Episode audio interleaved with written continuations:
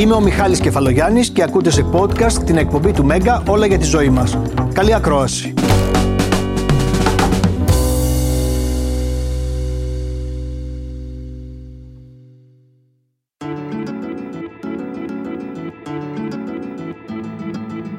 Όταν μια λέξη όπως η ενσυναίσθηση γίνεται καραμέλα, δύο πράγματα συμβαίνουν. Είναι μια λέξη η οποία έχει γίνει της μόδας και τη χρησιμοποιούμε και την κολλάμε για την ακρίβεια οπουδήποτε, ή αισθανόμαστε ότι υπάρχει ανάγκη να μπούμε στα παπούτσια του άλλου και το λέω αυτό γιατί μεγαλώνουμε σε μια εγωκεντρική, ναρκιστική σχεδόν κοινωνία. Σήμερα θα δούμε ποιο είναι το πραγματικό νόημα αυτής της λέξης και της έννοιας κυρίως και πώς θα τη βάλουμε στη ζωή μας γιατί φαίνεται ότι μας βοηθάει. Μαριάννα μου, καλημέρα. Καλημέρα. Μαριάννα του Μασάτου. Και είναι μια γυναίκα με δημόσιο λόγο που προσπαθεί να βάλει όλους στη θέση των άλλων, θα έλεγα. Υπερβάλλω; Ε, δεν ξέρω, προσπαθώ τουλάχιστον. Τώρα πότε θα τις φάω δεν ξέρω, αλλά θα γίνει και αυτό. Θα τα πούμε όλα αμέσως τώρα.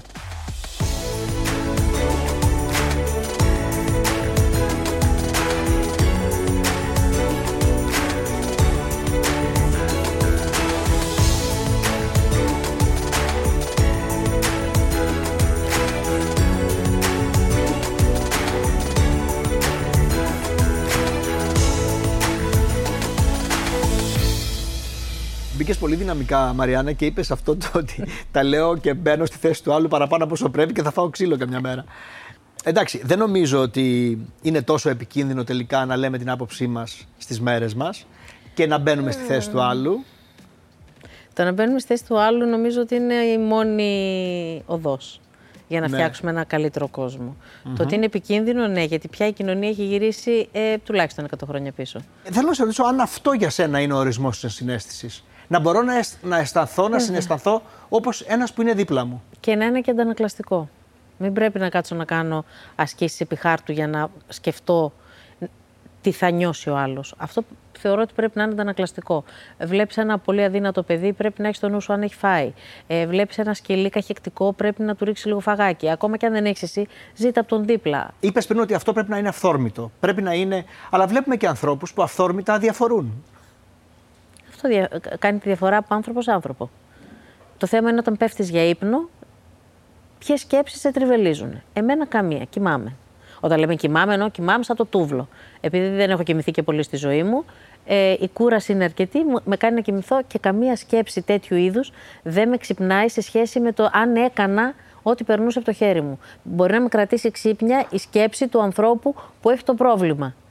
Αλλά όχι η δική μου αναλγησία. Το να μπεις στα παπούτσια του άλλου σίγουρα έχει ένα πολύ μεγάλο κέρδος και το λέω και από προσωπική άποψη ότι σε συνδέει και με ανθρώπους που, φαντα... που δεν φανταζόσουν ποτέ ότι θα μπορούσες να συνδεθείς. Αυτό είναι ένα πολύ μεγάλο κέρδος. Ναι. Και το δεύτερο κέρδος είναι ότι είναι και λίγο ψυχοθεραπευτικό. Δηλαδή φαίνεται ότι σε βοηθάει μέσα από αυτή την προσφορά, την ανιδιοτελή που δεν την ξέρει κανείς, να, να ηρεμεί και λίγο η ψυχή σου. Μα νομίζω επί της ουσίας πάλι ένα εγώ υπάρχει εκεί στη μέση. Ναι. Εγώ νιώθω καλά που ε, δεν άφησα πίσω μου κάτι που θα με ενοχλούσε στη σκέψη του, κάτι που θα με στεναχωρούσε. Έχει και αυτό ένα βαθμό εγωισμού. Ότι το η λύνω εγώ τώρα, τουλάχιστον. ότι κάνω κάτι για ότι μένα. Κάνω, κα- όχι, αυτό, με, αυτό που κάνω, το καλό για σένα, με ευχαριστεί. Άρα πάλι κέρδος έχω εγώ. Δηλαδή πάλι με έναν τρόπο θα γυρίσει σε μένα το καλό. Μμμ. Νομίζω ότι είναι η κατάλληλη στιγμή να βάλουμε τον uh, κύριο Κιωσέ Σταφύλη. στη συντροφιά μας. Ψυχολόγος, ψυχοθεραπευτής. Καλημέρα σα. Καλημέρα σας. Και μιλάμε για την ενσυναίσθηση τόση ώρα. Φαντάζομαι παρακολουθείτε την κουβέντα. Και έχουμε πει αρκετά πράγματα τα οποία μπορούν να σας δώσουν την αφορμή να μας πείτε τι είναι η ενσυναίσθηση, για την οποία τόσο πολύ ο κόσμος μιλάει. Αλλά έχω την αίσθηση, κύριο Κιωσέ, ότι δεν, δεν μπαίνει στο βάθος και στην ουσία της έννοιας. Ε, νομίζω ότι κάνατε μια πολύ καλή αρχή, λέγοντας πως η ενσυναίσθηση ουσιαστικά είναι μια ποιότητα των σχέσεων. Είναι η ικανότητα που έχει ένα άτομο να μπει στη θέση του άλλου, να αναγνωρίσει τι σκέφτεται ο άλλος, τι συμβαίνει εδώ, αλλά και να νιώσει μαζί με τον άλλον τι συμβαίνει εδώ. Μοιάζει σαν να λέμε, όπως είναι, δύο επίπεδα εκεί πέρα, τι σκέφτεται ο άλλος και πώς νιώθει. Όχι μόνο να το καταλαβαίνω, γιατί το δεν καταλαβαίνω. φτάνει το καταλαβαίνω, Δεν φτάνει ε. μόνο να το καταλαβαίνω, γιατί το να το καταλαβαίνω είναι μια γνωστική διεργασία. Είναι μια διεργασία του μυαλού. Α, σωστά. Να νιώθω μαζί με τον άλλον. Πώς μπορώ να μοιράζομαι εκείνο το συνέστημα σαν να είμαι ο άλλος, χωρίς όμως να χάνω αυτό το σαν να, για να μην μπω στην παγίδα και ταυτιστώ. Σωστό. Υπάρχει αυτή η λεπτή διαφορά που είναι όμως κάνει όλη τη διαφορά. Ακριβώς. Ε, όταν ήσουν παιδί, Αυτή η λέξη πιθανώς να μην είχε ακουστεί ποτέ, γιατί είναι και των τελευταίων. Φοβούμαι πως ναι. Ναι. Σαν λέξη. Ε, ήταν χαρακτηριστικό της οικογένειάς σου όμως να ασχολείστε, να βοηθάτε, να. ή, ή από μικρή ήσουν έτσι; Ε, ε, μεγάλωσα σε τέτοιο περιβάλλον. Ναι. Α πούμε, θε- θυμάμαι ότι όλα τα παιδιά στη γειτονιά χτυπούσαν το κουδούνι να κατέβει ο μπαμπάς μου γιατί ένα σκυλί είχε μαγκώσει το χέρι του στο, στη ρόδα. Ένα γάτι έκλαιγε και πονούσε και ήταν μωρό και έπρεπε να το ταΐσουμε με στεγονόμετρο. Έπρεπε να βάλουμε τον μπιμπερό. Όποιος ήταν, χτύπαγε το κουδούνι. Θέλανε κάτι τη μαμα- μαμά μου να κάνει, να πάει εκεί να. Μονίμως. Έχω μεγαλώσει σε αυτό το περιβάλλον. Ναι, Ε, ε, οπότε δεν ξέρω είναι αλλιώς. πολύ λογικό. Δεν ξέρω αλλιώς. Δεν Λοιπόν, ξέρω. εγώ κρατάω αυτή τη φράση γιατί είναι κομβική και θέλω να σας ρωτήσω αν γεννιόμαστε, αν μαθαίνουμε αυτή την ε, ικανότητα, να την πω της ενσυναίσθησης και πώς την αναπτύσσουμε στην πορεία μας. Από τι εξαρτάται δηλαδή; Εξαρτάται από τον τρόπο που ζούμε, από τα βιώματά μας για το αν θα μάθουμε να συμπεριφερόμαστε με ενσυναίσθηση ή όχι; Η αλήθεια είναι πως γεννιόμαστε με ενσυναίσθηση. Ένα πράγμα που μπορεί να βοηθήσει ή αντίστοιχα να εμποδίσει την ανάπτυξη της ενσυναίσθησης είναι ποιο είναι το πρώτο περιβάλλον στο οποίο είμαι εκτεθειμένος. Όταν βρίσκομαι σε ένα περιβάλλον, το οικογενειακό, που ειναι το πρώτο περιβάλλον μου, ε, οι σημαντικοί μου άνθρωποι, όταν έχουν αυτού του είδους τη δεξιότητα, τότε με βοηθάνε με έναν α, έμεσο τρόπο να αναπτύξω και εγώ τη δεξιότητα αυτή. Τι σημαίνει αυτό πρακτικά; Αν ε, πέφτω και χτυπάω, είμαι παιδί, μικρό, πέφτω και χτυπάω και έρχεται κάποιος σημαντικός μου και μου πει Έλα, δεν είναι τίποτα, θα περάσει, δεν είναι πολύ πιθανό να αναπτύξω κι εγώ ενσυναίσθηση. Αν κάποιος όμως μου πει Ξέρω ότι πόνεσαι, έλα να του φροντίσουμε, αναγνωρίσει δηλαδή εκείνη την ώρα αυτό που νιώθω, τότε είναι πιο πιθανό να είμαι κι εγώ σε εγρήγορση ώστε να αναγνωρίζω τα συναισθήματα των άλλων ανθρώπων. Πολύ μικρά παραδείγματα, αλλά πολύ ουσιαστικά γιατί αυτό το έλα δεν είναι τίποτα. Το έχουν πει πάρα πολλοί γονείς. Ναι. Και σε εξεπλάγεις τώρα. Ε. ναι, γιατί και εγώ το λέω το δεν είναι τίποτα. Γιατί και εγώ κοπανάω, χτυπάω, φεύγουν κομμάτια κρέας και γυναίκες. Α, μετά θα το μαζέψω. δεν δίνω καμία σημασία σε αυτό. Ε, μπορεί να δώσω σε άλλα πράγματα, αλλά αυτό, δηλαδή και η Χρυσίδουλα μου όταν έπεφτε, της έλεγα αγάπη μου, δεν είναι τίποτα. Πάμε να το φτιάξουμε. Ξέρω τι, αλλά το έλεγα το αυτό δεν είναι τίποτα. Τώρα Α, αναθεωρείς. Κοπέλα, πάρ το πίσω. Μα, μα η πρόθεση είναι σίγουρα θετική για να πω Δεν κάτι έχει σημασία. τέτοιο. Θέλω, θέλω να μαλακώσω. λάθη σε καλές αυτό. προθέσεις είναι. Αλλά έχει σημασία εκεί το να πω ότι δεν μοιάζει να είναι κάτι σοβαρό. αλλά Σε πόνεσαι. Δεν μοιάζει σε μένα. Διαχωρίζω τη δική μου θέση. Πολύ Στα σ- δικά μου πολύ μάτια ωραία. δεν μοιάζει. Αλλά με νοιάζει να καταλάβω Οι πώς είναι λέξεις για σένα. καταλαβαίνω ότι είναι πολύ σημαντικές στο πλαίσιο της ενσυναίσθηση και θα το δούμε σε όλη την εκπομπή αυτό και παρακάτω. Γι' αυτό και εγώ έκανα ένα Instagram, το πρώτο Instagram, στο κεφαλικό και το Παύλα, ρωτώντας αν η ενσυναίσθηση, βάζοντας τέσσερις εκδοχές, να δούμε ποια είναι η πιο δημοφιλής, σπάει στερεότυπα και προκαταλήψεις, μας κάνει πιο ευτυχισμένους, είναι μόδα που θα περάσει, δίνει νόημα και σκοπό στη ζωή μας. Η ενσυναίσθηση είναι, ε, μ, δημιουργεί ένα πεδίο το οποίο μας επιτρέπει να συνδεθούμε παρά τις διαφορές μας. Να πούμε κάποια παραδείγματα για να γίνει κατανοητό. Όταν με νοιάζει να μπω σε αυτό που εσείς λέτε, εσείς σκέφτεστε και εσείς νιώθετε, παραμερίζω λίγο την δική μου κριτική.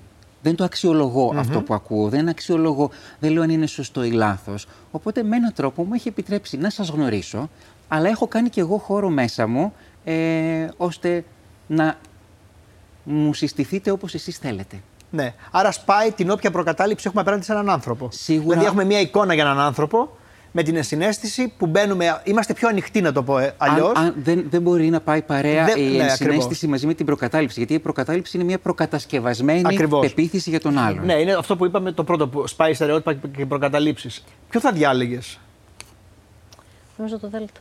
Το Δέλτα. Δίνει νόημα και, Και σκοπός το στη Β, ζωή μας. και το Β. Λοιπόν, Το το, δίνει Β. νόημα και σκοπός στη ζωή μας είναι η δημοφιλέστερη απάντηση και είναι και η απάντηση που διάλεξα εγώ. Α. Γιατί θεωρώ ότι δίνει νόημα και σκοπό. Και θέλω να σε ρωτήσω, Μαριάννα, τώρα να μας πεις σε κάποια στιγμή τη ζωή σου που αισθάνθηκες πάρα πολύ γεμάτη μέσα από αυτή την δεξιότητα. Δηλαδή που μπόρεσες να προσφέρεις μέσα από αυτή τη δεξιότητα και να αισθανθείς αυτό που είπες πριν ευτυχισμένη, αλλά πολύ ευτυχισμένη. είναι όταν ε, έδωσα δείγμα για να γίνω, ε, να δωρήσω μυελό των οστών αν θα χρειαζόταν. Δυ- Δυστυχώς δεν χρειάστηκε, δυστυχώς ποτέ. Όμως ένιωσα α- απέραντη ευτυχία. Και κ- ακόμα και στην υποψία ότι κάποιο παιδί θα μπορεί να Ναι, βοηθηθεί ε, στο με μέλλον. παιδί, ενήλικας, οποιοδήποτε. Ότι κάτι που εμένα μου περισσεύει επί της ουσίας. Γιατί από τη στιγμή που μπορώ να το βάλω στην άκρη για να. Δεν, θα το ξανακάνω. Πάντως χαίρομαι που το λες γιατί και εγώ το ίδιο αισθάνθηκα όταν έκανα ακριβώς την ίδια πράξη. Και μάλιστα όταν πέρασαν τα χρόνια λέω: Κοίτα, δεν θα μπορώ Και εγώ να αυτό δώσω αν στεναχωρήθηκα. χρειαστεί. Δεν βρέθηκε κάποιος συμβατός. Επίσης ήταν μια πολύ μεγάλη χαρά όταν έκλεισα τα 18. Το δώρο που έκανα είναι ότι πήγα και έκανα τα χαρτιά μου και έχω γίνει ε, δωρήτρια σώματος και οργάνων. Ε, όταν θα έρθει η ώρα να φύγω, να πάει το σώμα στο πανεπιστήμιο και τα όργανα αν είναι λειτουργικά. Να πάμε στο αντίθετο, γιατί πολλές φορές δεν το αντιλαμβανόμαστε, αλλά δεν ξεχνάμε ποτέ τους ανθρώπους οι οποίοι μας έχουν βοηθήσει ουσιαστικά. Υπήρξε κάποια στιγμή στη ζωή σου που δέχτηκες τόση συ- ενσυναίσθηση ενώ και πρακ- συμπαράσταση και όλες αυτές τις λέξεις που θα δούμε αν ταιριάζουν, κύριε Κιωσέ, στην ενσυναίσθηση, που ήταν τόσο συγκινητικό που δεν μπόρεσες να το αντέξεις. Δηλαδή ήταν κάτι το οποίο σε συγκλώνησε. Έχω δεχτεί και βοήθεια και νιάξιμο και φροντίδα και προστασία και αγάπη. Τα έχω πάρει πολύ. Να γυρίσεις πίσω να κοιτάξεις και να είναι ένα βλέμμα εκεί. Ε, φίλοι, οικογένεια, μεγαλώνοντας τον άντρα μου. Έχω, έχω, έχω. Να ρωτήσω αυτό που είπε, να γυρίσεις και να κοιτάξεις και να δεις ότι υπάρχει ένα βλέμμα εκεί. Αυτό είναι ενσυναίσθηση, φτάνει αυτό. Το λέω γιατί πολλοί μπερδεύουν την έννοια με την καλοσύνη, με την αγάπη, με το ενδιαφέρον, την μπορεί. αποδοχή, την κατανόηση. Είναι όλα μαζί. Μιλάμε για την ενσυναίσθηση μόνο όταν κάποιος υποφέρει. Την έχουμε συνδυάσει Με κάτι το άσχημο. δυσκόλεμα Ναι. του άλλου. Ναι, σωστό. ενώ, ενώ η ενσυναίσθηση επί της ουσίας δεν έχει πρόσημο. Επίσης, το αν θέλω εγώ να δράσω, να κάνω μια φιλανθρωπική κίνηση, αυτό δεν είναι απαραίτητα ενσυναίσθηση. Αυτό είναι πώς μπορεί να ταιριάζει σε ένα προσωπικό σύστημα πεπιθήσεων και Ακριβώς. αξιών που έχω. Ενσυναίσθηση μπορώ να έχω προς κάποιον άνθρωπο, ακόμα και αν διαφωνώ μαζί του, αν δεν ταιριάζω καθόλου. Δεν είναι απαραίτητο να συμφωνούμε. Όχι, βέβαια. αλλά το ότι μπορώ Βέβαια. να αναγνωρίσω ότι για σένα είναι έτσι, αυτό είναι ενσυναίσθηση. Πάει πάντα παρέα με την αποδοχή. Αλλά δεν είναι απαραίτητο να είναι κάποιος καλοσυνάτος ή να συμφωνεί. Ναι, Ούτε να ναι, ναι. έχει αγάπη και πραγματικό Ούτε να ενδιαφέρον. έχει αγάπη και Ακριβώς. πραγματικό- Μα πρώτα απ' όλα το, ενδιαφέρον. το θέμα του δικαίου δεν είναι αποκλειστικότητα ενός. Αν εγώ είμαι αλκοολική και μου λέει ο άντρας μου είσαι αλκοολική, είσαι αλκοολική πίνεις και δεν μπορώ και, και να πω αφού πίνω πέντε μπουκάλια, εγώ θα κάνω προσπάθεια και πίνω δύο. Και έχω κάνει μεγάλο κόπο για να, από τα πέντε να πάω στα δύο. Έχω κάνει κόπο. Εξακολουθώ όμως να είμαι αλκοολική. Άρα και εκείνος εξακολουθεί να έχει δίκιο και εγώ εξακολουθώ να έχω δίκιο που λέω Μα έχω κάνει, έχω κάνει Ωραία, προσπάθεια. αυτό το παράδειγμα είναι εξαιρετικό και θέλω να μου εξηγήσετε εδώ πού μπαίνει η ενσυναίσθηση. Σε αυτό το παράδειγμα. Σε εκείνη την περίπτωση μπορώ να αναγνωρίσω ότι κόπιασε πάρα πολύ. Ε; Πρέπει να ήταν πολύ μεγάλη ταλαιπωρία για σένα να μειώσεις πάρα πολύ. Μπορείς να συνεχίσεις παραπάνω γιατί σε νοιάζομαι πολύ. Εξαιρετικό. Ε, βέβαια. Πολύ ωραίο θέμα και θέλω να σε ρωτήσω, Μαριάννα, αν η ενσυναίσθηση είναι κάτι το οποίο λειτουργεί και λίγο ως φάρος στον τρόπο που μεγαλώνεις την κόρη σου. Θα σου πω γιατί το λέω αυτό. Αν χρειαζόταν να της δώσεις μια συμβουλή και αυτή η συμβουλή να είναι μονόδρομος. Γίνε, ας πούμε, βγάλε πολλά λεφτά ή ξέρω εγώ, γίνε χαρούμενη. Προφανώς θα διάλεγες το δεύτερο, θα μου πεις. Ε, βέβαια. Ε, βέβαια. γιατί; Γιατί θέλω να γελάει. Πες μου στη φτώχεια θα γελάει; Δεν ξέρεις. Αν δηλαδή με το οποιοδήποτε τρόπο θα είναι χαρούμενη, δεν με αφορά τίποτα άλλο. Δεν με ενδιαφέρει ούτε ε, επαγγελματικός προσδιορισμός. Ε, Ναι. Προσανατολισμός. Προσανατολισμός, δεν είναι κοπέλα τα ελληνικά τελειωμένα. Τίποτα δεν με ενδιαφέρει. Θέλω να είναι καλά και χαρούμενη. Έχει μεγάλη σημασία γιατί οι άνθρωποι πια είμαστε πολύ λυπημένοι. Η Και νομίζω ότι ενσυναίσθηση- εκείνη μου τη η- μαθαίνει η την ενσυναίσθηση, ενσυναίσθηση, όχι πώς, εγώ σε πώς, εκείνη. μπε- πώς συνδέεται με τη χαρά, πιστεύεις; Μα όταν έχεις νιώσει πώς είναι ο άλλος και έχεις κάνει κάτι γι' αυτό, είναι χαρά. Νομίζω ότι η ενσυναίσθηση είναι πολύ δύσκολο να επιτευχθεί σε μέρες απόλυτου ναρκισισμού και εγώ. Είναι αυτό που είπε πριν, ότι στην εποχή μας όλοι επικαλούνται την εποχή. Είναι εύκολο ένας άνθρωπος να πει ότι εγώ θα αρχίσω να μαθαίνω αυτή τη δεξιότητα. Αν δεν την έχω τόσο πολύ, θα κάνω μια προσπάθεια να γίνω πιο συναισθηματικός, ας πούμε. Αυτό είναι μια προσωπική επιλογή. Απ' Αν το τη θέλει μία, εννοώ. Άμα το θέλει, είναι μια προσωπική επιλογή. Από την άλλη, ίσως έχει νόημα να πούμε ότι η ενσυναίσθηση δεν είναι έχω ή δεν έχω. Είναι και προς πού απευθύνεται και πότε μπορώ να έχω. Γιατί δεν γίνεται να έχω διαρκώς προς τα πάντα. Αυτό είναι μια ευάλωτη επιλογή η οποία θα μας ταλαιπωρούσε και θα μας κούραζε πάρα πολύ. Οπότε διαλέγουμε ε, να έχουμε συνέστηση σε εκείνα τα επίπεδα τα οποία μας αφορούν προσωπικά. Εκείνα που εντάσσονται στο δικό μας, ε, στο δικό μας κώδικα ηθικής και μ, στον κώδικα αξιών που έχουμε. Συνεπώς, Δεν γίνεται. Επίσης, είναι άλλες περίοδοι στη ζωή. Ναι. Άλλες περίοδοι είμαστε εντάξει και μπορούμε να έχουμε τις κεραίε μας ενεργοποιημένες με μια άλλη ευαισθησία στο τι συμβαίνει γύρω μας. Και άλλες εποχές να Θέλεις είμαστε όχι. αδιάφοροι. Το λέω για αυτό γιατί φαντάζομαι θα το έχεις ακούσει ότι πολλοί άνθρωποι λένε συχνά αυτή τη φράση: Έχω τόσα πολλά δικά μου που να ασχοληθώ και με τους άλλους. Δεν το έχει ακούσει αυτό; Που πολλοί έχουμε. Αλλά Και υπάρχει πάντα- ένα αλλά στη φράση σου. Υπάρχει ένα αλλά ότι ανάλογα και την περίοδο που είμαστε πάρα πολύ γεμάτοι με π- πραγματικά προβλήματα δικά μας, πολύ δικών μας ανθρώπων, ώστε να φτάσουμε και λίγο παραέξω, ε, εκεί αλλάζει λίγο νομίζω η ζυγαριά στο πόσο μπορούμε να προσφέρουμε σε βάθος, σε επαναληπτικότητα. Όμως όταν ακόμα και υπάρχει ένας άνθρωπος ε, δικός μου, μια γυναίκα η οποία, πολύ δικός μου άνθρωπος, έχει χάσει το παιδί της ε, σε πληροφορώ ότι στέκεται σε πάρα πολλούς ανθρώπους. Βοηθάει και υπάρχει δίπλα τους σε πάρα πολλούς ανθρώπους. Και έχει τη μεγαλύτερη απώλεια του κόσμου. Όμως δεν έπαψε ποτέ να πει ότι «Αχ, και εσύ όμως είσαι νηστικός, κάτσε να σου βάλω να φας το παιδάκι μου». Μπορούμε και να μην βοηθήσουμε. Ασφαλώς. Εννοώ να μην κάνουμε αυτό που κάνει αυτή η γυναίκα. Μπορούμε όμως ακόμα και με τη σιωπή μας, με ένα βλέμμα όπως είπε πριν, ή ακόμα και μόνο με την παρουσία μας, να βοηθήσουμε έναν άνθρωπο. Ναι. Η παρουσία μας όταν είναι με αποδοχή, όταν είναι με κατανόηση, μπορεί να είναι εξαιρετικά ανακουφιστική από μία άστοχη φράση. Ναι, Απ' την άλλη, η ενσυναίσθηση, έτσι πως μπορούμε να χωρίσουμε τα χαρακτηριστικά της, έχει μια πολύ βασική προϋπόθεση. Να κάνω στον άλλον σαφές ότι τον καταλαβαίνω. Την ενσυναίσθησή μου δηλαδή να μπορώ να την επικοινωνήσω. Βοήθεια μπορεί να μην μπορώ καν να προσφέρω, γιατί σε μια τέτοια περίπτωση, αλήθεια, πώς μπορώ να σταθώ; Πώς μπορώ να βοηθήσω μια, Μια γυναίκα μάνα που έχει χάσει μπορεί το να παιδί έχει χάσει της, το ναι. παιδί της; Αυτά είναι πράγματα τα οποία δεν, δεν μπορούμε να τα αγγίξουμε, δεν μπορούμε να πλησιάσουμε. αγγίζονται, δεν αγγίζονται. Οπότε σε αυτή την περίπτωση, σε μια τέτοια περίπτωση λοιπόν τέτοιου πένθους, η σιωπή μπορεί να είναι πολύ βοηθητική. Ή το να πω ότι δεν μπορώ καν να φανταστώ πώς νιώθεις. Έχει και αυτό μια πολύ υποστηρικτική και συναισθητική πρόθεση μέσα. Δεν ξέρω πώς μπορεί να είναι, με νοιάζει να μου πεις και αν θέλεις μπορώ να σταθώ απλά δίπλα σιωπηλά. στο κεφαλογιάννη Κατοπαύλας στο Instagram, κάποια πιο πρακτικά πράγματα που νομίζω θα μας βοηθήσουν να δώσουμε και, δεν μου αρέσει ο όρος συμβουλές, αλλά τουλάχιστον Ναι, να πούμε όχι. μεταξύ μας κάποια πράγματα που μπορεί να δώσουν τροφή για προβληματισμό σε αυτούς που μας ακούν. Όταν καταφέρω να συμπονώ τον εαυτό μου, συμπονώ ευκολότερα και τους άλλους. Μεγάλη απολυτότητα, 93% απαντάει ναι. Θεωρούν ότι όλα ξεκινάνε από εμάς.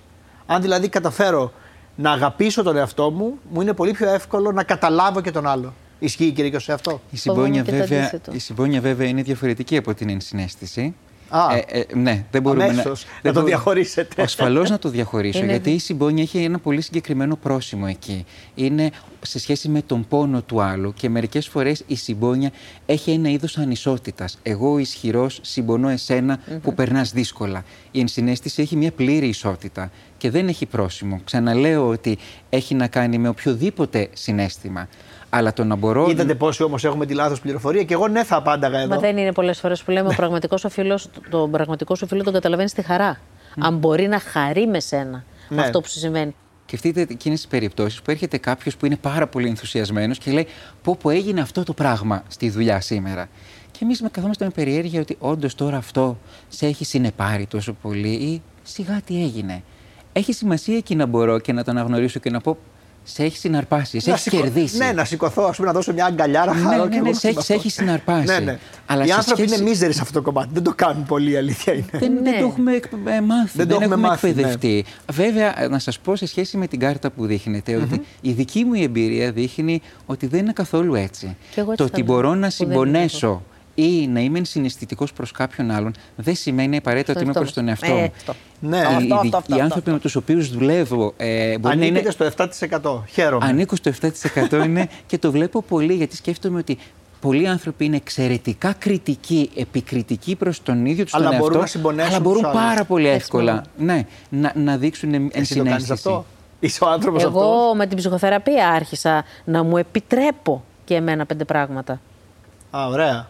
Πιο πριν ήμουν πάρα πολύ αυστηρή με τον εαυτό μου. Ε, κατά πρώτον, ακόμα και τώρα μου ξεφεύγει και άμα κάνω λάθος, λέω άντε βρε βλάκα. Τον άλλο Όχι, τον εγώ άνθρωπο που πάντως έκανε λάθος, για δεν να- λέω Για να βλάκα. μην τα ισοπεδώσουμε, εγώ θα πω ότι ανήκω στην κατηγορία των ανθρώπων που μετά από πολλή δουλειά, όταν είμαι καλά με τον εαυτό μου, που προσπαθώ, ας πούμε, τέλος πάντων, θεωρώ ότι είμαι αρκετά καλά, νομίζω ότι μου είναι πιο εύκολο. Υπάρχει μια ροή, τρέχει σαν νεράκι να μπω και στα παπούτσια του άλλου πολύ πιο εύκολα. Δεν ξέρω για κάποιο λόγο, περίεργο. Γιατί είναι υγιές αυτό που μου ακούγεται. Δεν ξέρω αν είναι υγιές. είναι, αλλά έτσι λοιπόν, μου ακούγεται. Μια που λέγαμε πριν για τις αγκαλιές, πάμε τώρα στη δεύτερη ερώτηση. Μια αγκαλιά έχει την ίδια αξία με μια μεγάλη φιλανθρωπία. Πολύ περίεργη ερώτηση. Ένα 78% λέει ναι, που αυτό είναι πολύ θετικό, και ένα 22% μόνο λέει όχι. Και είναι ουσιαστικά εδώ τα μικρά πράγματα. Δηλαδή, πώς η ενσυναίσθηση συνδέεται με τα μικρά και όχι με τα μεγάλα απαραίτητα. Δεν χρειάζεται να καταστραφεί ο κόσμος για να είμαι συναισθητικός. Ναι. Και δεν χρειάζεται να, να λάβω μια δράση που θα αλλάξει τον κόσμο για να είμαι συναισθητικός. Τώρα έτσι όπως το διάβασα αυτό εκεί, Ναι. σκεπτόμενοι ότι την αγκαλιά της κόρης μου μου φάνηκε πιο σημαντική και από οποιαδήποτε φιλανθρωπία. Η, η αγκαλιά της κόρης έχει μέσα ένα ε, ισχυρό συναισθηματικό δεσμό Δεν που νομίζω δεν ότι μπορώ να αλλάζει τη- με τίποτα. Ν- Να τη βάλω σε καμία ζυγαριά. Δηλαδή, είναι πολύ... Ναι. Δεν, δεν μπορώ. Δεν- Δεν μπορώ, αυτή τη στιγμή δεν μπορώ να σκεφτώ ότι κατι άλλο θα ήταν πιο ακριβό από την αγκαλιά της. Λοιπόν, πάμε λίγο στο κομμάτι του ναρκισισμού. Αν δω πέρα από τη μύτη μου, είναι μια έκφραση που χρησιμοποιεί πολύ συχνά ο κόσμος, έχω κάνει μια καλή αρχή για την ενσυναίσθηση. Ένα 97% θεωρεί ότι ισχύει αυτό και καλώς το θεωρεί. Απάντησα με επιτέλους Και σωστά. καλώς το θεωρεί. ναι, ναι, ναι, το πετύχαμε. Το πετύχαμε. Ε, να μπράβο. το λοιπόν. Πόσο ενδιαφέρον έχει όμως που το βλέπουμε ακριβώς πώς είναι του καθενός τη συνειδήσεις περασμένη η Να συνέστηση; το πούμε με ένα παράδειγμα αυτό. Αν μπορούμε να αναλογιστούμε λίγο την επικαιρότητα, θα δούμε από τη μία ακραίες περιπτώσεις ε, ή ναρκισισμού, όπως είπατε, ή ακραίες περιπτώσεις επιθετικότητας, και από την άλλη πάρα πολύ έντονες περιπτώσεις αλληλεγγύης. Αυτό δεν σημαίνει ότι δεν υπάρχουν άνθρωποι που ή συμπονούν ή έχουν ενσυναίσθηση, αλλά το χάσμα είναι πολύ μεγάλο. Ξέρετε πόσοι άνθρωποι μου ακριβώς εκφράσαν είναι, την βέβαια. αγωνία τους όταν έγινε αυτή η ιστορία με το πλοίο που έσπρωξαν αυτόν τον άνθρωπο και έχασε Πω, τη πω, ζωή πω, του. πω, πω, πω. Τρομακτικό. Μου εκφράσαν την αγωνία τους ότι συνηθίζουμε σε αυτό. Συνηθίσαμε. Συνηθίσαμε σε αυτό. Δηλαδή με μεγάλη αγωνία όμως. Θυμηθείτε το, το, το- την πρώτη πληροφορία που πήραμε για τους ε, μετανάστες που βρεθήκαν πνιγμένοι και το παιδάκι που βρέθηκε στην αγκαλιά του πατέρα του και το άλλο το παιδάκι που βρέθηκε πνιγμένο μόνο του και το άλλο το παιδάκι και το άλλο το παιδάκι και κλαίγαμε με τις μέρες. Και τώρα κάθε μέρα μαθαίνουμε ότι πνίξανε, πνίξανε, πνίξανε και ε, το αντιμετωπίζουμε σαν μια πληροφορία. Έχουμε εξοικειωθεί. Έχουμε αναπτύξει εξοικειωθεί. ανοχή στην κακοποίηση. Ναι. Ακριβώς. Ναι, άρα να το πάρουμε αλλιώς το πράγμα, εγώ λέω. Και θα πάμε τώρα σε μια αντίστοιχη κάρτα που ταιριάζει με αυτά που λέμε. Εμπλέκομαι ακόμη και σε δυσάρεστες καταστάσεις για να αναπτύξω ενσυναίσθηση. Εδώ μπερδεύτηκαν. Το εμπλέκομαι δεν έχει το νόημα ότι θα πάω Ανακατεύομαι. και θα ανακατευτώ σώνει και καλά. Αλλά αυτό που συζητάγαμε πριν είναι μια εμπλοκή. Όταν το βλέπεις στην τηλεόραση, δεν εμπλέκεσαι. Δεν είσαι μέσα σε αυτό. Δηλαδή δεν θα επιτρέψει τον εαυτό σου να νιώσει λίγο όπως αισθάνθηκε η μητέρα ή ο αδερφός αυτού του ανθρώπου που τον ρίξαν στη θάλασσα. Εκ των πραγμάτων θα αισθανθείς. Το θέμα είναι και τι κάνουμε όμως. Δεν είναι μόνο αν, αν Ναι, νιώθουμε. αυτό είναι το Νιώσαμε κομμάτι της μια θλίψη ενσυναίσθηση. γι' αυτό. Ναι, από Αλλά εκεί και τι μετά. κάναμε τι από εκεί και κάνω. έπειτα. Ναι, είναι και αυτό. Εγώ θα ήθελα να δείξω και λίγο κατανόησης στους ανθρώπους εκείνους που δεν εμπλέκονται και θέλουν να κρατήσουν μία απόσταση. Γιατί μερικές φορές το να εμπλακώ μπορεί να με πλημμυρίσει συναισθηματικά και να μην το αντέχω. Δεν λέω για την απόσταση που παίρνω σαν να μην με αφορά από αδιαφορία, αλλά για εκείνες τις περιπτώσεις που είναι μια εμπειρία για μένα που δεν μπορώ να τη διαχειριστώ. Ναι. Όταν βλέπω μια πολύ δυσάρεστη είδηση, μπορεί όντως και είναι απολύτως OK και εντελώς αυτοπροστατευτικό να κλείσω και την τηλεόραση. Και να πω ότι αυτό για σήμερα είναι πάρα πολύ, δεν μπορώ. Μα- Και όταν είμαι έτοιμος, το ξανανοίγω. Ναι. Έχω Απλά πιστεύω στο ότι είναι ευρύτερο μικρό περιβάλλον- ποσοστό των ανθρώπων που θα πούνε ότι λόγω ε, αδυ- αδυναμίας τη μέρα, τη στιγμή, τη γενικότερα, απέναντι σε ένα δυσάρεστο και ε, επώδυνο γεγονός ε, στέκονται μακριά. Οι περισσότεροι νομίζω ότι στέκονται μακριά επειδή τους είναι παγερά διάφορο. Πάντως αυτό φάνηκε και από τις απαντήσεις, αυτή η απόσταση που λέτε, που κρατάει πολλοί κόσμος, που δεν είναι απαραίτητα κατακριτέα, γιατί βλέπετε είναι 56% το ναι και 44% το όχι. Μοιράστηκαν. Θέλουν να κρατάνε την απόσταση, τη θεωρούν και λίγο προστατευτική. Ασφαλώς. Και είναι, λέτε. Και είναι, και είναι. Ε, εγώ πολλές φορές το βλέπω και από τον ίδιο μου τον εαυτό. Άλλες φορές νιώθω ότι θέλω να πάρω μια πληροφορία, να δω πώς είναι και με κινεί κάπως συναισθηματικά και άλλες φορές αυτή η συναισθηματική κίνηση είναι πάρα πολύ έντονη που λέω ότι δεν μπορώ άλλο. Σε παραλύει, δεν θες, να, θες ναι, να, κάνει, ναι, δεν, δεν, να μπορώ άλλο ναι. γιατί μερικές φορές σε τέτοιες ακραίες ε, καταστάσεις ή κρίσιμες καταστάσεις το να μπορώ να πάρω αυτή την απόσταση ή να θυμίσω στον εαυτό μου ότι δεν συμβαίνει σε μένα είναι ίσως το καλύτερο πράγμα που μπορώ να κάνω εκείνη την ώρα. Γιατί ο οργανισμός μου, ο εγκέφαλός μου εκπέμπει σε μια κατάσταση κινδύνου και πρέπει να βρω έναν τρόπο να τον καθησυχάσω. Μόνο όταν είμαι ψύχρεμος μπορώ να δω πώς θα δράσω. Άρα χρειάζονται όρια και στην ενσυναίσθηση. Αυτό καταλαβαίνω. Η ενσυναίσθηση είναι μια ευάλωτη επιλογή. Ακριβώς. Ένας ειδικός μπορεί να με μοιήσει στην ενσυναίσθηση πιο εύκολα από ότι μόνος μου. Και εδώ, ξέρετε, πάντα ψάχνουμε μπαστούνάκια. 60% λέει ναι, αλλά υπάρχει ένα 40% που λέει ότι όχι. Δηλαδή, αλλά πιστεύουν το 60% 6 στους 10 ότι ένας ειδικός μπορεί να τους το μάθει καλύτερα. Εγώ θα συμμεριστώ και εκείνο το 40% που λέει όχι. Ε, Κάπως αρκετά και με τους ειδικούς που σηκώνουν το δάχτυλο να πούνε κάνε το Χαίρομαι ένα, που το λέτε κάνε εσείς το που άλλο. είστε ο ειδικός στην παρέα μας. ναι, ναι, νομίζω ότι κάπου ε, ο κόσμος έχει κουραστεί να ακούει διαρκώς επαγγελματίες που θα τους πούνε ποιο είναι σωστό και ποιο είναι λάθος. Ένας ειδικός επί της ουσίας μπορεί να με μοιήσει, να μου δημιουργήσει ένα περιβάλλον ε, γιατί το πώς θα το κάνω είναι δική μου επιλογή και να είναι πιο βοηθητικό. Απ' την άλλη, υπάρχουν πολλοί τρόποι που κάποιος μπορεί να ενισχύσει την δική του ενσυναίσθηση. Αυτή η ενσυναίσθηση η δική σου, η οποία στην αρχή το διακομωδήσαμε, λες θα φάω ξύλο στο τέλος με όλα αυτά που λέω και που κάνω τέλος πάντων. Θέλω να σε ρωτήσω αν αυτή η ισχυρή φωνή, γιατί έχεις, είσαι μια αναγνωρίσιμη ηθοποιός, όπως και να το κάνεις, σε ακούνε. Σε έχει βοηθήσει εσένα προσωπικά ως άνθρωπο; Ακόμα και το που το λες αυτό και που το βγάζεις και που βάζεις τον άλλο να προβληματιστεί ότι πρέπει να κατανοήσει και αυτός τους άλλους, αυτούς που του συμβαίνει αυτό το πράγμα. Τον άνθρωπο που πνίγεται ενδεχομένως στη θάλασσα επειδή είναι μετανάστης ή πρόσφυγα και θέλει να περάσει απέναντι. Μα ένα απλό παράδειγμα, όταν μαζεύουμε υπογραφές είτε με τη Διεθνή Αμνηστία είτε σε οποιαδήποτε οργάνωση τέλος πάντων είναι ο καθένας μας, είναι το λιθαράκι ενός δίπλα στο αλλού και γίνονται χιλιάδες, εκατομμύρια και αυτά όλα μαζί θα σώσουν ενδεχομένως έναν άνθρωπο στην άλλη άκρη του πλανήτη. Mm-hmm. Αυτό που. Άρα... Για, για να κάνω και λίγο τον δικηγόρο του διαβόλου, που λένε ότι είναι μανιέρα ότι πολλοί άνθρωποι ας πούμε, χτίζουν προσωπικότητες, δουλειές και όλα αυτά πάνω σε αυτό. Στο ότι σηκώνουν μια σημαία και είναι εναντίον όλων. Το κάνουν. Το έχεις ακούσει αυτό; Το, για μένα; Ναι. Όχι, δεν νομίζω, δεν, δεν θυμάμαι. Αλλά υπάρχουν Επειδή άνθρωποι δεν που με το αφορά κάνουν, έτσι λες. κι αλλιώς. Δηλαδή και Ναι. είναι πολλά πράγματα που τα ακούω και με, και με ανθρώπους που έχουν πει, μου λέει κάποιος, Ρε, αυτός δεν είχε πει αυτό για σένα. Και λέω, Α, ναι, το ξέχασα. Ναι. Γιατί μάλλον δεν με αφορά και πολύ. Δηλαδή, ελάχιστα πράγματα παραμένουν να θυμάμαι. Το λέω γιατί αρνητικά. καμιά φορά το υπερβολικό νιάξιμο και η τέτοια Ω, μπορεί, και να αυτό κρύβει, συμβαίνει. μπορεί να Μα κρύβει. μπορεί να συμβαίνει και στην πραγματικότητα. Δηλαδή, κάποιος μπορεί να έχει φτιάξει ολόκληρη, ε, ναι, να έχει φτιάξει ένα, μια ολόκληρη Εργοστάσιο. προσωπικότητα Ναι. ε, η οποία πουλάει πάρα πολύ και το κάνει. ε, Δηλαδή, δουλεύει πάνω σε αυτό. Δεν θα το αμφισβητήσω ότι συμβαίνουν και αυτά. Τελευταία ερώτηση, κύριε Κιωσέ. Πολλοί, και δεν είναι κακό αυτό, λένε ότι από την ενσυναίσθηση μπορούμε να βοηθηθούμε. Ότι μπορούμε να καλύψουμε δικά μας κενά, ότι μπορούμε να ωφεληθούμε ως άνθρωποι, να αισθανθούμε εμείς οι ίδιοι καλύτερα. Χωρίς να είναι ανταλλακτική η σχέση, φαίνεται ότι έχουμε, υπάρχει ένα όφελος στο τέλος της μέρας. Μα όλες οι σχέσεις έχουν ένα όφελος στο τέλος της ημέρας. Εγώ δεν πιστεύω στην ανιδιοτέλεια στις σχέσεις. Κάτι θα πάρουμε και δεν είναι καθόλου κακό αυτό. βέβαια. Το ότι κάτι κα- καλύπτουμε μία ανάγκη ή καλύπτουμε στον άλλον μία ανάγκη όταν συνδεόμαστε.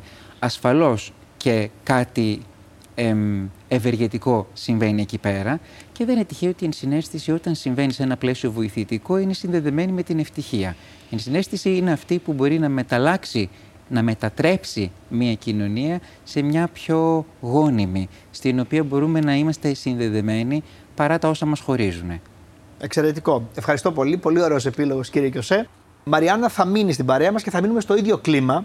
Θα παραμείνουμε στο κλίμα αυτό γιατί η ενσυναίσθηση πολλές φορές όταν γίνεται πρωτοβουλία και γίνεται πράξη έχει μεγαλύτερο ενδιαφέρον. Πάμε λοιπόν να δούμε τι είναι αυτό. Βεβαίως. Γεια σας, κυρία Καρόνη, καλώς Καλησπέρα. ήρθατε. Είστε Γεια σας. υπεύθυνη επικοινωνίας Γεια και σας. στήριξη ενώσεω ασθενών. Ενώσεων ασθενών και θέλω να ρωτήσω πριν πάμε σε εσάς, την Μαριάννα, αν αυτά που λέγαμε όλα για την ενσυναίσθηση και αν μπορούμε να μπούμε στα παπούτσια για να κατανοήσουμε τον άλλον, είναι πιο δύσκολο. Είπες πριν για τη μάνα που έχασε το παιδί της, είναι πιο δύσκολο σε έναν ασθενή, σε έναν άνθρωπο που έχει ένα σοβαρό ή λιγότερο σοβαρό νόσημα. Νομίζω ότι σε αυτές τις περιπτώσεις είναι δύο τα άκρα. Ε, όταν κάποιος έχει κάτι πολύ σοβαρό, είτε αναπτύσσει πολύ έντονα την ενσυναίσθηση γιατί έχει πονέσει και αντιλαμβάνεται ή απομακρύνεται απο, απολύτως από αυτό διότι ασχολείται μόνο με το δικό του πρόβλημα. Εσύ που είσαι απέναντι πώς αντιδράς; Μπορείς να μπεις στα παπούτσια αυτού του νομίζω ανθρώπου. πως ναι, νομίζω πως ναι. Αλλά δεν μπορούμε να το ξέρουμε γιατί δεν μπορούμε να νιώσουμε επακριβώς. Δηλαδή δεν, μπορούμε να, δεν υπάρχει κάτι για να μας ε, πει ότι ναι, το ένιωσες. πρα- Δεν δεν υπάρχει μεζούρα που να λέει ένιωσες αυτό που έπρεπε ή πολύ κοντά σε αυτό. Κυρία Καρόνη, νομίζω είναι εξαιρετικός ο τρόπος που τοποθετήθηκε. Πραγματικά. Και το λέω γιατί είστε ένας άνθρωπος που ασχολείστε πάρα πολλά χρόνια με τους ασθενείς και βρίσκεστε εδώ σήμερα παραμονές Χριστουγέννων για το Humanizing Health Awards, τα οποία ήταν πριν από λίγες ημέρες. Ποια είναι η φιλοσοφία πίσω από αυτό το πρόγραμμα και πώς τελικά μπορούμε να αναδείξουμε νικητές όχι μόνο στα βραβεία αυτά, αλλά και νικητές ζωής. Όταν πρόκειται για μια σοβαρή ασθένεια. Επίσης, Τα είπα πολύ- όλα μαζί τώρα. Τα είπα όλα μαζί, πολύ ωραίο ερώτημα. Εμείς πώς βρεθήκαμε εκεί; Σαν φαρμακευτική εταιρεία, δεν πιστεύουμε ότι η αποστολή μας είναι μονάχα τα φάρμακα. Να τα φτιάχνετε φάρμακα φάρμακα. είναι μια εμπορική Ναι. δραστηριότητα. Η πραγματική αποστολή μας έχει να κάνει με τη ζωή, έχει να κάνει με την υγεία. Με την υγεία με μια πιο ολιστική άποψη. Με αυτό το σκεπτικό, αποφασίσαμε ότι θα ήταν ωραίο να ζητήσουμε από τους ίδιους τους φορείς των ασθενών, διότι μεμονωμένα σε κάθε ασθενή δεν μπορείς να πας, ζητώντας όμως από τους φορείς των ασθενών να έρθουν και οι ίδιοι να σου δώσουν τις δικές τους ιδέες, τις δικές τους προτάσεις, τις δικές τους ανάγκες να πούν. Και να προσπαθήσεις εσύ να τους βοηθήσεις σε αυτές, περνάς σε ένα άλλο επίπεδο ενσυναίσθησης, μια και το λέγαμε πριν, που έχει να κάνει με το ότι μπορεί να μην μπορώ να μπω στα παπούτσια σου, γιατί δεν έχουμε το ίδιο background, δεν μου έχει συμβεί το ίδιο πράγμα που έχει συμβεί σε σένα, ούτε η υπόλοιπη κατάσταση μου είναι η ίδια. Εγώ όμως μπορώ να σε ακούσω, Ναι. να προσπαθήσω να σε καταλάβω και να σε πιστέψω για αυτό που μου λες, ακόμα και όταν αυτό δεν ταιριάζει με τις δικές μου εμπειρίες. Και μετά από αυτό γεννά την βοήθεια. Φαντάζομαι. Ακριβώς. Τα βραβεία αυτά λοιπόν έρχονται μετά από ανοιχτή βέβαια πρόσκληση σε όλους τους μη κερδοσκοπικούς φορείς που δραστηριοποιούνται στον χώρο της ε, υγείας. Στέλνουν τις ε, λεπτομερείς προτάσεις τους για δράσεις που ονειρεύονται να πραγματοποιήσουν. Και εσείς βραβεύετε αυτές που θεωρείτε πιο σημαντικές. Ακριβώς. Επειδή, Η βράβευση- είδα ποιοι, επειδή είδα ποιοι κέρδισαν, τώρα θυμάμαι την ομάδα του Καρκινάκη που έχουν κάνει ένα- μια πολύ ωραία ιστοσελίδα. Ναι. Που παίζουν και με τη λέξη, ξέρεις, επειδή φοβού- φοβάται και ο Ναι. κόσμος αυτή τη λέξη. Απενοχοποιώντας καρκίνος τη και- λέξη, Απενοχοποιώντας τη λέξη ουσιαστικά. Αλλά είναι κι άλλοι, ε. Κάτι Είναι- θέλει να ρωτήσει. Υπά- ναι, ε, ότι η ένα, Μαριάννα. επειδή είμαι πάρα πολλά χρόνια στο, στο Ίδρυμα Τζένι Καρέζη, ε, που συνεργάζεται άμεσα με τη μονάδα και επειδή ξέρω και άπειρα χρόνια την Κυριακή της Μιστακίδου, που έχει μαζί με τον Κώστα, τον Αείμνηστο, τον Καζάκο, ε, δημιουργήσανε το Ίδρυμα, α, ε, είναι επί της ουσίας ένα Ίδρυμα ενσυναίσθησης. Ναι. Διότι αυτό που παρέχουν είναι ε, η καλή ποιότητα ζωής στους ανθρώπους σε όποια τους διαδρομή. Γιατί η διαδρομή δεν είναι πάντα για το, το τελικό Μα αυτό ταξίδι. ουσιαστικά δεν βραβεύετε κι εσείς. Δηλαδή, βραβεύσατε, ας πούμε. Είπα, ε, το καρκινάκι τώρα γιατί μου ήρθε γιατί το διάβασα. Είναι κι άλλες οργανώσεις όμως. Βέβαια είναι και άλλες οργανώσεις, είναι ασθενείς με σπάνιες παθήσεις, ε, που και εκεί ετοιμάζουν ένα πολύ μεγάλο και φιλόδοξο project να κάνουν μια διασύνδεση μεταξύ των μελλοντικών γιατρών, δηλαδή φοιτητών σήμερα της ιατρικής, με τις μονάδες εμπειρογνωμοσύνης, με τα κέντρα εμπειρογνωμοσύνης για τις Εξαιρετικό. σπάνιες ασθένειες. Αυτό το πρόγραμμα βραβεύτηκε φέτος και πήρε και την οικονομική ενίσχυση προκειμένου να ξεκινήσει αυτή τη δράση. Αυτό είναι ένα άλλο ε, παράδειγμα.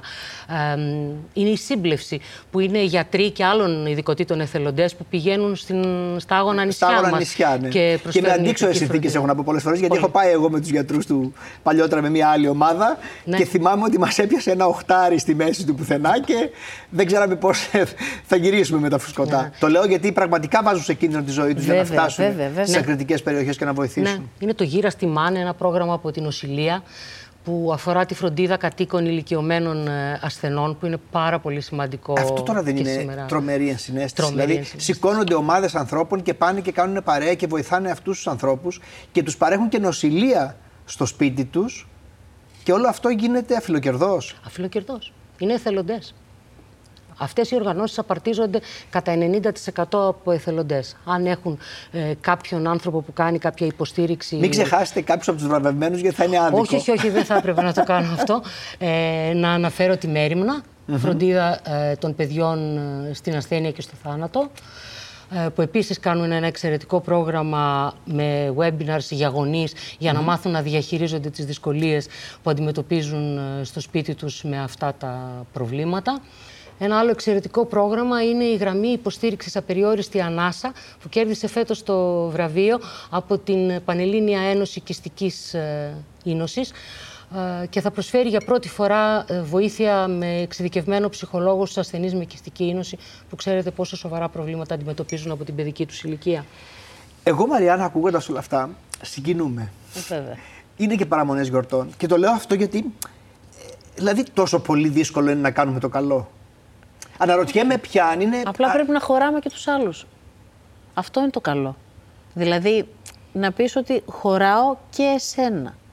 Τώρα που είναι Χριστούγεννα και τα παιδιά, υπάρχουν παιδιά που δεν έχουν γονείς και είναι στα νοσοκομεία, στα οπέδων και σε οποιαδήποτε. αυτή, Να πάω μια βόλτα να πάρω ένα παιδί αγκαλιά. Υπάρχουν, υπάρχουν άνθρωποι που το κάνουν αυτό. Εγώ ξέρω μια γυναίκα η οποία ε, δουλεύει, το, και είναι και μεγάλη σε ηλικία, ε, δουλεύει και το μεσημέρι φεύγει, σταματάει τη δουλειά της γιατί είναι η, η ίδια το αφεντικό της, σταματάει το μεσημέρι, πάει στο πέδο, παίρνει αγκαλιά τα μικρά παιδιά, τα ταΐζει, τα φροντίζει, βοηθάει δηλαδή. Αλλά θέλω να πω, πάει εκεί και βοηθάει, γιατί η αγκαλιά είναι απαραίτητη για να ζήσει ένα πλάσμα. Είμαστε μεγάλοι άνθρωποι και λαχταράμε μια αγκαλιά. Λοιπόν, Σωστά. οπότε ο εθελοντισμός είναι πολύ σημαντικό πράγμα και α, ε, αυτό, να θυμηθούμε ότι υπάρχει ένα παιδί που δεν είναι όπως τα δικά μας στο σπίτι που λες: Έλα εδώ να σου πάρω μια αγκαλίτσα. Αυτό πρέπει. Μπες στο αυτοκίνητο, στο λεωφορείο, στο τρένο, στο τι είναι, πήγαινε πάρ' το αγκαλιά. Α, αυτά πρέπει να γίνονται. Κυρία Ειδικά Καρόνι, τώρα. εξαιρετικό παράδειγμα και θέλω να σας δώσω από την τριετή εμπειρία στο χώρο αυτό. Αν οι Έλληνες, πολύ ίσως να είναι γενικευμένη η ερώτηση τώρα, δεν μου αρέσουν οι γενικεύσεις, είμαστε τελικά ένας λαός που κάνουμε ό,τι περνάει από το χέρι μας όσον αφορά την ενσυναίσθηση. Και το λέω αυτό στον τομέα της υγείας τουλάχιστον. Τι σας λένε οι άνθρωποι με τους οποίους μιλάτε, Πραγματικά δεν μπορώ και εγώ να μιλήσω γενικά, αλλά στον τομέα της υγείας και όχι μόνο μέσα από την εμπειρία των τριών χρόνων των TEVA του Humanizing Health Awards, αλλά και από όλη την επαφή μου με τους λόγους ασθενών, βλέπω ένα τεράστιο κύμα προσφοράς στον χώρο της υγείας από πάρα πολλούς εθελοντές. Αυτοί οι οργανισμοί έχουν ε, μεγάλες εθελοντικές ομάδες και συνεχώς υπάρχουν άνθρωποι που αναζητούν τρόπους να βοηθήσουν όλο και περισσότερο στον τομέα της ε, υγείας. Και οι δικοί μας εργαζόμενοι στην ΤΕΒΑ επίσης αναζητούν τρόπους να ε, βοηθήσουν εθελοντικά οργανισμούς που συνεργαζόμαστε μαζί τους ή όχι από τα βραβεία, αλλά ε, το βλέπω αυτό το κύμα, ανθ- το κύμα αγάπης ε, και Αρκεί να εθελοντισμού. μπορούν Αυτό να κάτι μπορούν να δείχνει βρεθούν. όμως, έτσι. Ναι. Ότι όταν αναπτύσσεται τόσο μεγάλο κύμα εθελοντισμού, κάτι δεν δουλεύει καλά. Ότι υπάρχει ανεπάρκεια. Ε, βέβαια. Ναι, σε Όταν μεγάλο μαζευόμαστε βαθμό. όλοι για να βοηθήσουμε, Και εγώ- σημαίνει ότι αυτοί ναι. που έπρεπε να βοηθήσουν δεν είναι εκεί. Δεν είναι εκεί. Και- Άρα είναι, είναι, είναι ένα- μια καλή κίνηση, αλλά είναι αποτέλεσμα μιας κακής κίνησης. Ναι. Εγώ θα πω και κάτι άλλο ότι το πιο σημαντικό σημείο, κυρία Καρόνη, και σας ευχαριστώ πολύ που ήσασταν σήμερα εδώ, είναι να υπάρχουν και αυτοί που θα βοηθήσουν αυτούς τους ανθρώπους και θα τους πούν πώς να βοηθήσουν. Γιατί πολλοί άνθρωποι θέλουν να βοηθήσουν και χάνονται. δεν ξέρουν πώς. Δεν ξέρουν πώς να βοηθήσουν. Αυτό νομίζω είναι κομβικό σημείο και πρέπει να το δείτε και εσείς οι οργανώσεις και οι πάντες σε αυτό το κομμάτι.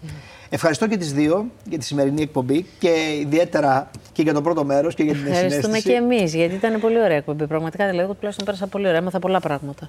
Όλοι μας μαθαίνουμε πάντα από αυτή την εκπομπή πράγματα και ελπίζουμε να τα βάζουμε και λίγο-λίγο στη ζωή μας. Αυτό είναι εδώ, Μαριάννα μου, το μότο. Να τα βάζουμε, Να τα βάζουμε. έστω και λίγο, όχι πολύ, ε, ό,τι καταλάβουμε.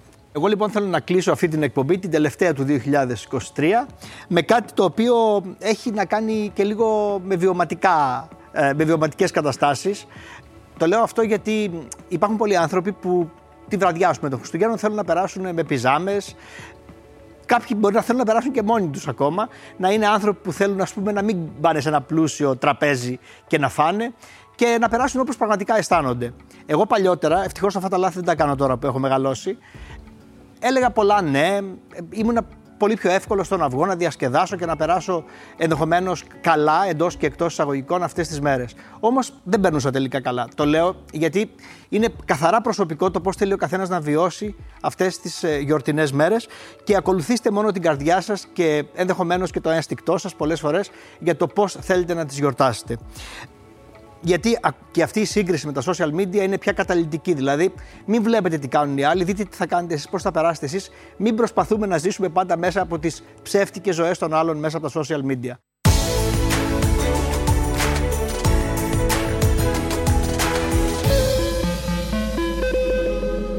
Το πρόγραμμα που παρακολουθήσατε περιείχε τοποθέτηση προϊόντος. Alter Ego Media. Podcast